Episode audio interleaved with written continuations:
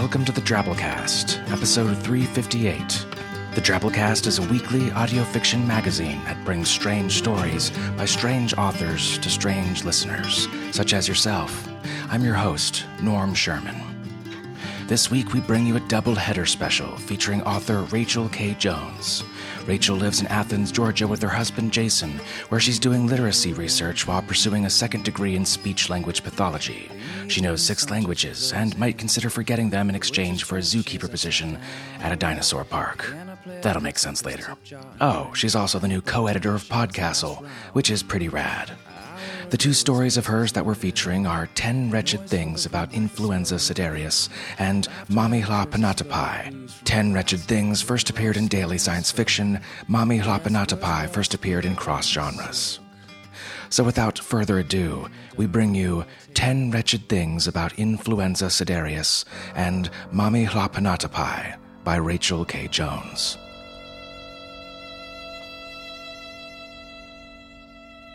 10 Wretched Things About Influenza Siderius by Rachael K. Jones. 10. Influenza siderius begins as a general malaise. That is always the first symptom. Perhaps you wish to doze on the sofa, but your husband suggests a little fresh air instead. You do feel better after the walk, but by the next morning the listlessness has returned tenfold. Your husband complains when you order takeout instead of making the pot roast, but you feel too tired to care. 9. Next, you feel pinprick pain all around the eye sockets. The ache radiates downward along your spine as the disease spreads through your nervous system. If you lie very still, the pain goes away. The soreness coupled with the lethargy will cause you to doze throughout the day, first briefly and then at length as the illness progresses. 8. Over the counter cold and flu medicines fail to relieve the symptoms. You buy little red pseudoephedrine pills and chase them down with grape flavored phenylephedrine syrup. When those don't work, you try a nasal spray with oxymetazoline. For the aches, you take two aspirin, then four, then eight, then sixteen, and then finish the whole bottle. But nothing changes. 7. Next goes your sense of balance. Vertigo makes housekeeping and yard work impossible, and your husband snaps at you when you forget to iron his shirts for his court date in the morning. You stumble out of bed at 5 a.m. to starch the collars, stopping every few moments to steady yourself against the wall. 6. Once your balance is shot, nausea sets in. Your stomach cramps up like you are about to retch, but somehow you never do, even when you kneel over the toilet and stick a finger down your throat. You think if you could just vomit, you would feel like yourself again. 5. Doctors cannot treat your flu. When you make an appointment with a doctor and arrive in the waiting room after an expensive cab ride, for you no longer trust yourself to drive and your husband refuses to take the time from work, when you are finally in that horrid paper gown, seated on the cold steel examination table, and you've finished explaining your illness, the doctor throws back his head and roars. Is this some kind of joke? He asks between gasps. You do not know how to answer a question like that, so you swallow back your tears and say, No, this is not a joke, that your illness has gone on for two weeks now and you need some relief. He wipes his flushed cheeks and tells you that you have influenza siderius, the iron flu, and that you need to see a specialist immediately. He scribbles down an address and dismisses you. You are not completely out of earshot when he dissolves into cackles again. 4. The specialist's clinic is not like most doctors' offices. Instead of antiseptic, it smells of rust and gasoline. Instead of an examination table, there is a greasy workbench piled with tangled wires and bent screws. Instead of the paper gown, you're given nakedness to wear. You cover yourself with your hands as best you can when the specialist opens the door. She draws a cruel, pointed awl from the pocket of her oil spattered coveralls and covers her eyes with magnifying goggles. Let's unscrew your head and take a look inside, shall we? No, you cry out, horrified. No, don't touch me. You snatch up your clothes and shove past her into the hallway, choking back sobs as you flee down a corridor crowded with decapitated mannequins and false human limbs arranged like bouquets in buckets. And when you round the corner, you see your own grinning face on a poster peeling off the back of the exit door. The slogan reads Android Housewives, Next Gen Series. Get a gal who's always on. The shock brings you to your knees. Then, slowly, because you don't want to believe it, you place your hands on either side of your head, twist it like a jar lid, and see just how far it goes. 3. Your husband will never catch the flu from you. Your flu is not contagious. He will never suffer in sympathy alongside you. You will not nurse him back to health. When you confront him about the poster, he turns deep red and punches some numbers into his cell phone. You hear your husband arguing with your manufacturers. He calls you defective. He calls you cheap Chinese shit. He demands to return you, to exchange you. Whatever they tell him only makes him redder. Whenever he hangs up, he ignores you for a full hour despite your pleas. You promise him you will be a good wife. You promise to iron his shirts. You promise to cook and clean every day despite the nausea. You promise to give him spectacular sex despite the vertigo.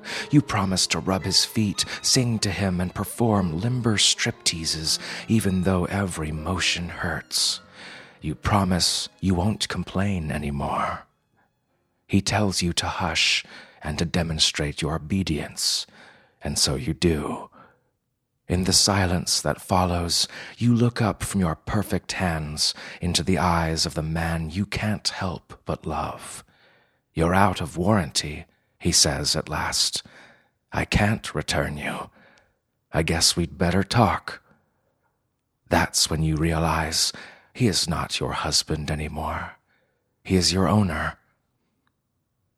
Two. You cannot cure your flu. You can only endure it. A return trip to the mechanic confirms that you are permanently broken. Surprisingly, your husband treats you more gently now. Sometimes he finishes the ironing while you sleep in.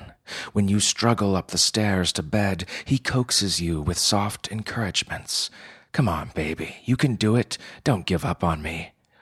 One day, when you are riding together in his second hand sedan, the engine struggles to turn over, and you hear him repeat the same words.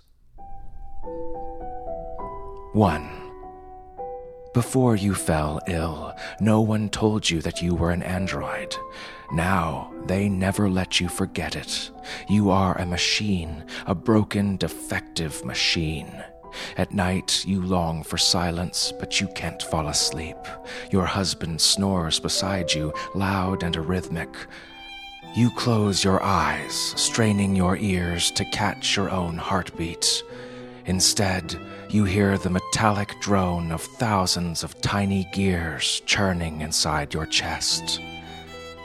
You realize you are waiting for them to stop.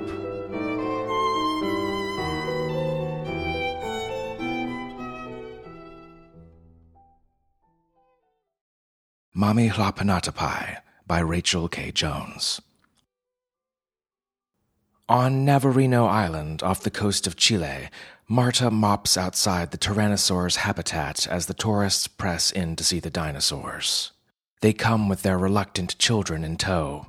They weave their fingers through chicken wire fences and gaze down into open pits while the kids tug at their legs and demand ice cream. Outside the Tyrannosaur's pen, the children snub the king of lizards and chase the gulls instead. For these children, there has never been a world without dinosaurs. Inside their sunken habitats, the thunder lizards browse among replica ferns and preen their plumage, geneticist's pride and janitor's bane. At night, Marta descends and slopes and collects feathers by the binful. As the tourists wend their way toward the exit, the parents will confess to one another that the dinosaurs were not what they expected, not the green scaled dragons of their youth, which they shaded in coloring books and treasured on t shirts and lunchboxes, not the wise faced apatosaurus with artful vegetation clenched in its jaws. The beasts were extraordinary, they will add, but they were not otherworldly. It is as if they have revisited a childhood home and found the room shrunken, the lawn fenced, the woods dispossessed of sprites. In the resurrection of the dinosaurs, something else has gone extinct. As Marta mops outside the Tyrannosaur's enclosure, the elderly zookeeper guides her tour through the exhibit, expounding upon prehistory in rapid English. Marta feels within herself a deep pining, an intense ache, a desire for more than dung and plumage and discarded gum.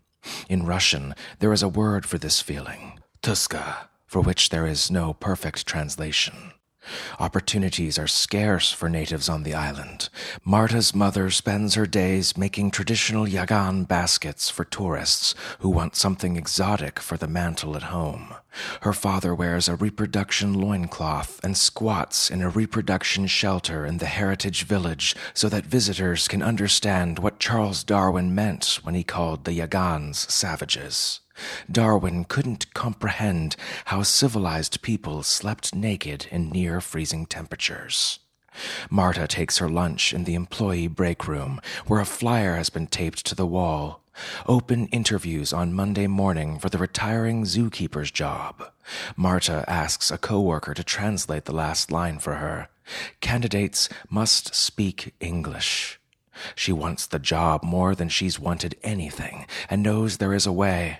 Last month, an uncle paid for a new procedure which promised instant fluency in any language, swapped his Yagan for French, and moved to Europe. Language, the ad claims, is a lattice of paths through the tangled wilderness of the brain. If you didn't mind erasing the map, losing your old tongues, you could learn any language in the company catalog almost overnight. She did not wish to lose the Yagan language, but Marta feels the future closing around her like the glassed in walls of the pterodactyl habitat. In the mornings, she winches herself to the roof to polish off the dust prints where they throw themselves at the glass all night. In German, there is a word for this feeling, Torschlusspanik, for which there is no perfect translation. Two days, the ads promise, and you will speak your new language fluently. Just two days.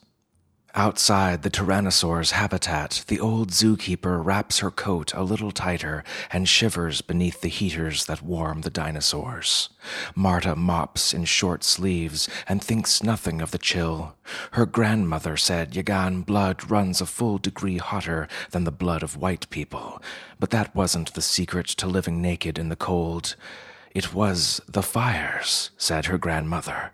They lit fires up and down the coastlines and the shelters of the rock, and while the sailors passed near our shores, they called it Tierra del Fuego, the land of fire, and wondered at the perpetual plumes of smoke rising in the night as though it were the abode of dragons. On Friday evening, Marta arrives for her appointment thirty minutes early. She pages through a book on velociraptors that she bought at the zoo's gift shop.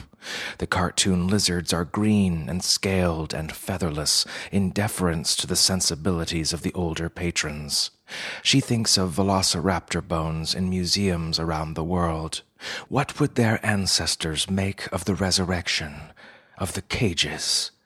As if summoned by her thoughts, a featherless raptor steps from her shadow and nips her hand.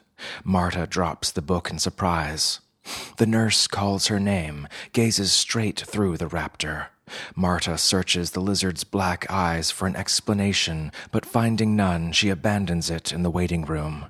The nurse places something like a spherical cage around her head. When the doctor touches the button, it is as if a fiery ball smashes deep into the surface of her brain, throwing up a screen of dust so that all her thoughts are thick and blurred. After the procedure, Marta stumbles alone into the rapidly descending night. The cold assaults her from all sides. Shivering, she lifts her chin and sees smoking bonfires strung like beacons along the dirt road leading to her grandmother's home. The velociraptor darts from her shadow and bolts toward the fires, and feeling an answering tug in her navel, Marta follows. As they reach the fire in succession, the flames sputter and die out. Always fire ahead, always darkness behind. The ground is thick with mud. Their feet leave indents with each step, but when she looks back, she sees only the velociraptor's delicate, bird like impressions. At the final bonfire, Marta staggers to a stop. She cannot see what is beyond, whether the road continues or branches or falls into nothingness. In the rapidly failing blaze of the last fire, she gazes into the velociraptor's strange, beady eyes, and suddenly it is as if they understood one another perfectly. Marta thinks there is a word for this in Yagan.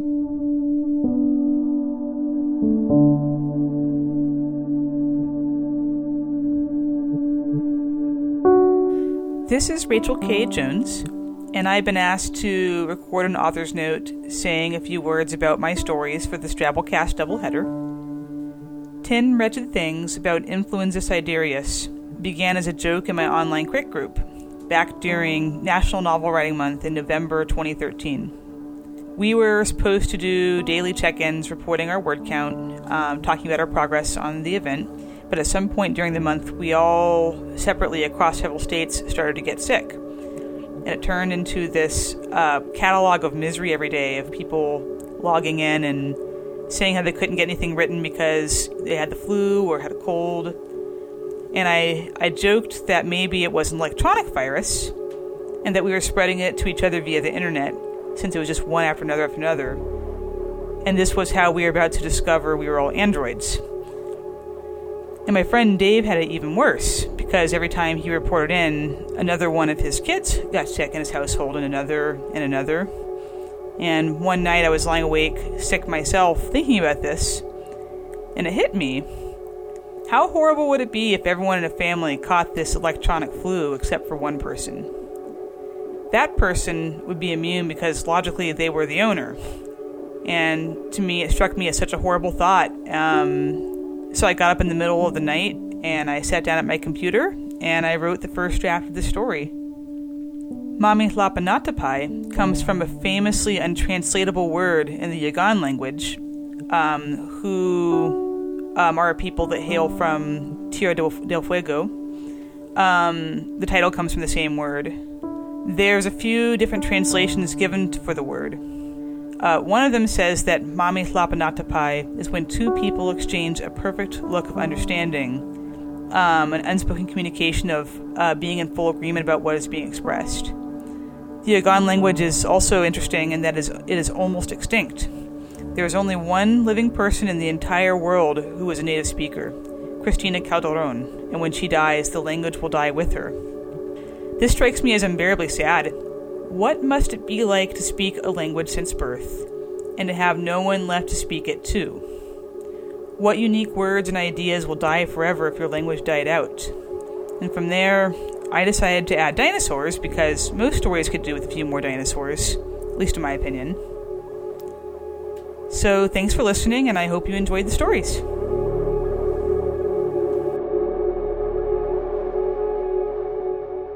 And that was our doubleheader. Hope you enjoyed it.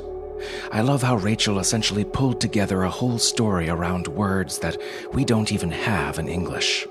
In a future world where technology allows us to bring everything back that we've lost, down to the frickin' Tyrannosaur, isn't it interesting the one thing you can still lose for good is your own language? The Guinness Book of World Records lists Mamihlapinatapai as the most succinct word, defining it as looking at each other hoping that either will offer to do something which both parties desire but are unwilling to do. It describes a fraction of a moment in our lives, a moment when we're speechless, when two people look at each other without speaking, want the same thing, but for whatever reason are powerless to take it beyond that moment like a young girl and a velociraptor, for example. Toska, another word referenced in the story. Vladimir Nabokov once said, No single word in English renders all the shades of Toska.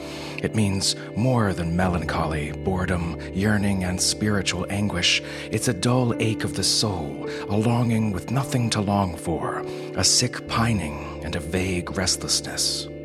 Opportunities are scarce for natives on this island, and a young girl longs for something more. Is it to be a zookeeper? Does she even know?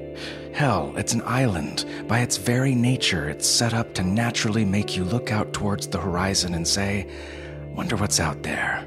Then there's the German word, Torschlusspanik, literally translates as a gate closing panic. It's a sense of anxiety or fear that one's life is passing them by and that their future opportunities are diminishing the tick of the biological clock, the midlife crisis cherry red sports car, the college grad stuck in limbo living with his or her parents, the cattle anxious as hell to get through the gate, even though, for all they know, it might be the one leading to the slaughtering house, the pterodactyl banging against the plate glass. What does it say about our English language that we don't have words for things like these? As our words, our society, and our cultural priorities shift throughout the ages, how is our language evolving? What kinds of subtle changes and transactions are we making that reflect the types of things we draw meaning from? What are we giving up and losing? What are we gaining? Seriously, we have the word twerking and not mama hlapanatapai. Now there's cause for Torschlusspanik. Anyways, moving on. Let's hit our 100 character story winner this week by Drew Did This. Here we go. We watched the animals. They watched us back. Who will move first? We asked.